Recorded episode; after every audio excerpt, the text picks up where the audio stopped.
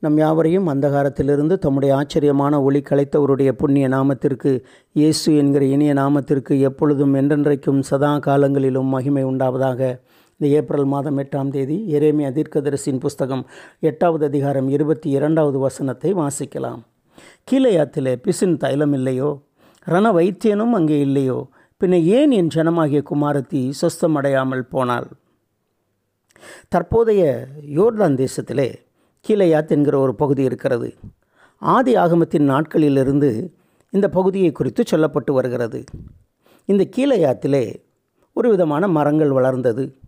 அந்த மரத்திலிருந்து எடுக்கப்பட்ட பிசின் அந்த மரத்திலிருந்து எடுக்கப்பட்ட சகல பொருள்களும் நறுமணம் உள்ளதாயும் அது மட்டுமல்ல எத்தகைய வியாதியையும் குணமாக்க வல்லமையுள்ளதாய் விசேஷமாக ரெஸ்பிரேட்டரி டிசீசஸை குணமாக்க வல்லமை உள்ளதாகவும் அது இருந்தது. இதை குறித்து வேதாகமத்திலே பல இடங்களிலே சொல்லப்பட்டிருக்கிறது. ஆதியாகமம் நாற்பத்தி மூன்று பதினொன்று ஆதியாகமம் முப்பத்தி ஏழு இருபத்தைந்து எரேமியா தீர்க்கதரிசியின் புஸ்தகம் நாற்பத்தி ஆறு பதினொன்று ஆகிய வசனங்களை வாசிக்கும் பொழுது இது மிகவும் விலையேற பெற்றதாக இருந்தது. எத்தகைய வியாதியையும் குணமாக்க வல்லமையுள்ளதாக இருந்தது என்று சொல்லி நாம் வேதத்திலிருந்து இதை பார்க்கிறோம். இந்த கீழையாத்தின் பிசின் தைலம் த பாம் ஆஃப் கிளையாத் சில நாட்களுக்குள்ளாகவே சில காலங்களுக்குள்ளாகவே அது இந்த உலகத்தில் இல்லாமல் போய்விட்டது.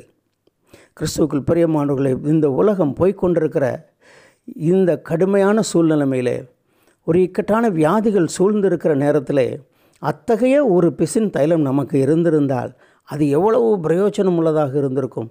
எவ்வளவு பயனுள்ளதாக இருந்திருக்கும்? ஆனால் அன்பான தேவஜனமே ஒருவேளை நமக்கு கீழையத்தின் பிசின் தைலம் இந்த நாட்களிலே இல்லை.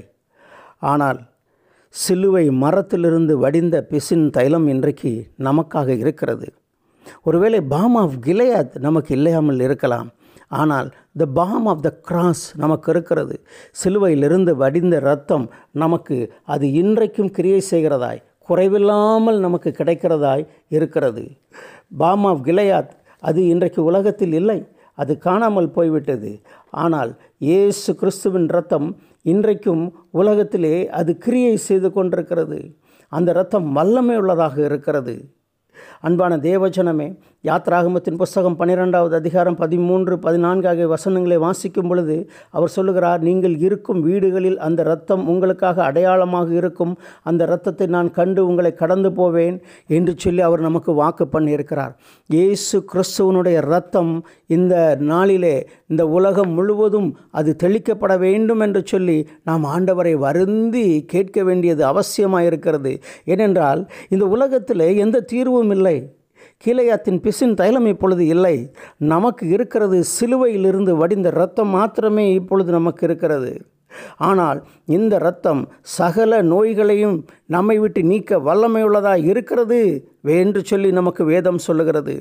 இந்த இரத்தம் ஆதியிலே அடிக்கப்பட்ட தேவ ஆட்டுக்குட்டியினுடைய இரத்தம் ஆதாமுக்கும் ஏவாளுக்கும் தோல் உடைகளை உடுத்தும்படியாக அடிக்கப்பட்ட அருள்நாதர் இயேசு கிறிஸ்துவனுடைய இரத்தம் நமக்காக பரிந்து பேசுகிற இயேசு கிறிஸ்துவனுடைய இரத்தம் கிருபாசன தண்டையில் தெளிக்கப்பட்ட இயேசு கிறிஸ்துவனுடைய ரத்தம் நமக்காக பரிந்து பேசி கொண்டிருக்கிறபடினாலே அந்த இரத்தத்துக்காக அவரிடத்தில் கெஞ்சி மன்றாட வேண்டியது நம்முடைய கடமையாக இருக்கிறது. அந்த ரத்தம் பூசப்படுமா இருந்தால் சங்கார தூதன் கடந்து போவான் நிச்சயமாக கடந்து போவான். அன்பான தேவஜனமே இந்த இக்கட்டான இந்த நோயிலிருந்து இந்த உலகம் விடுதலை பெறுவதற்கு இயேசு கிறிஸ்துவனுடைய ரத்தமே அன்றி வேறொரு வழியும் இல்லை. ஆகவே இந்த நாளிலே நாம் கண்ணீரோடு நாம் அவரிடத்தில் கேட்போம் ஆண்டவரே உம்முடைய ரத்தத்தை எங்கள் வீடுகளிலே பூசும். ஆண்டவரே உம்முடைய ரத்தத்தை எங்கள் தேசத்திலே பூசும்.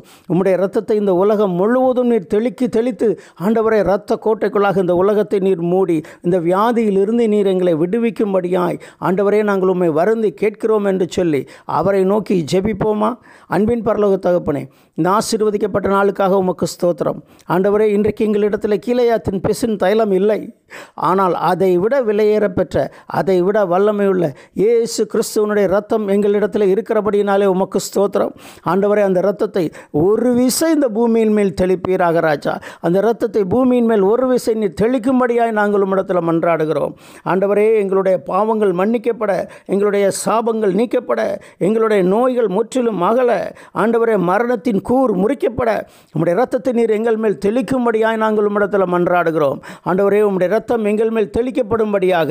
ஆண்டவரே தகப்பனே நாங்கள் ஆண்டவரே மரியாள் செய்த ஒரு காரியத்தை செய்கிறோம். ஆண்டவரே விலையேறப்பெற்ற வெள்ளைக்கல் பரணியை விலையேறப்பெற்ற தைலமுள்ள ஆண்டவரே வெள்ளைக்கல் பரணியை கொண்டு வந்து உடைத்து உடைய சிரசினை ஊற்றினது போல ஆண்டவரே நாங்கள் ஆத்மாவை ஆத்துமாவை உடைத்து ஊற்றுகிறோம். எங்களை உடைத்து ஊற்றுகிறோம். ஆண்டவரை நீர் ஏற்றுக்கொண்டு ஆண்டவரே சிலுவையின் ஆண்டவரே பெசின் தைலத்தை the balm of the cross அது நீர் எங்களுக்கு தந்த அருளும்படியாக நாங்கள் உம்மிடத்தில் மன்றாடுகிறோம். நீர் அப்படியே செய்வீர் என்று சொல்லி நாங்கள் உண்மை விசுவாசிக்கிறோம் அப்பா. உம்முடைய ரத்தம் ஆண்டவரே எங்களை சுத்திகரிக்கட்டும் எங்களை விடுவிக்கட்டும்.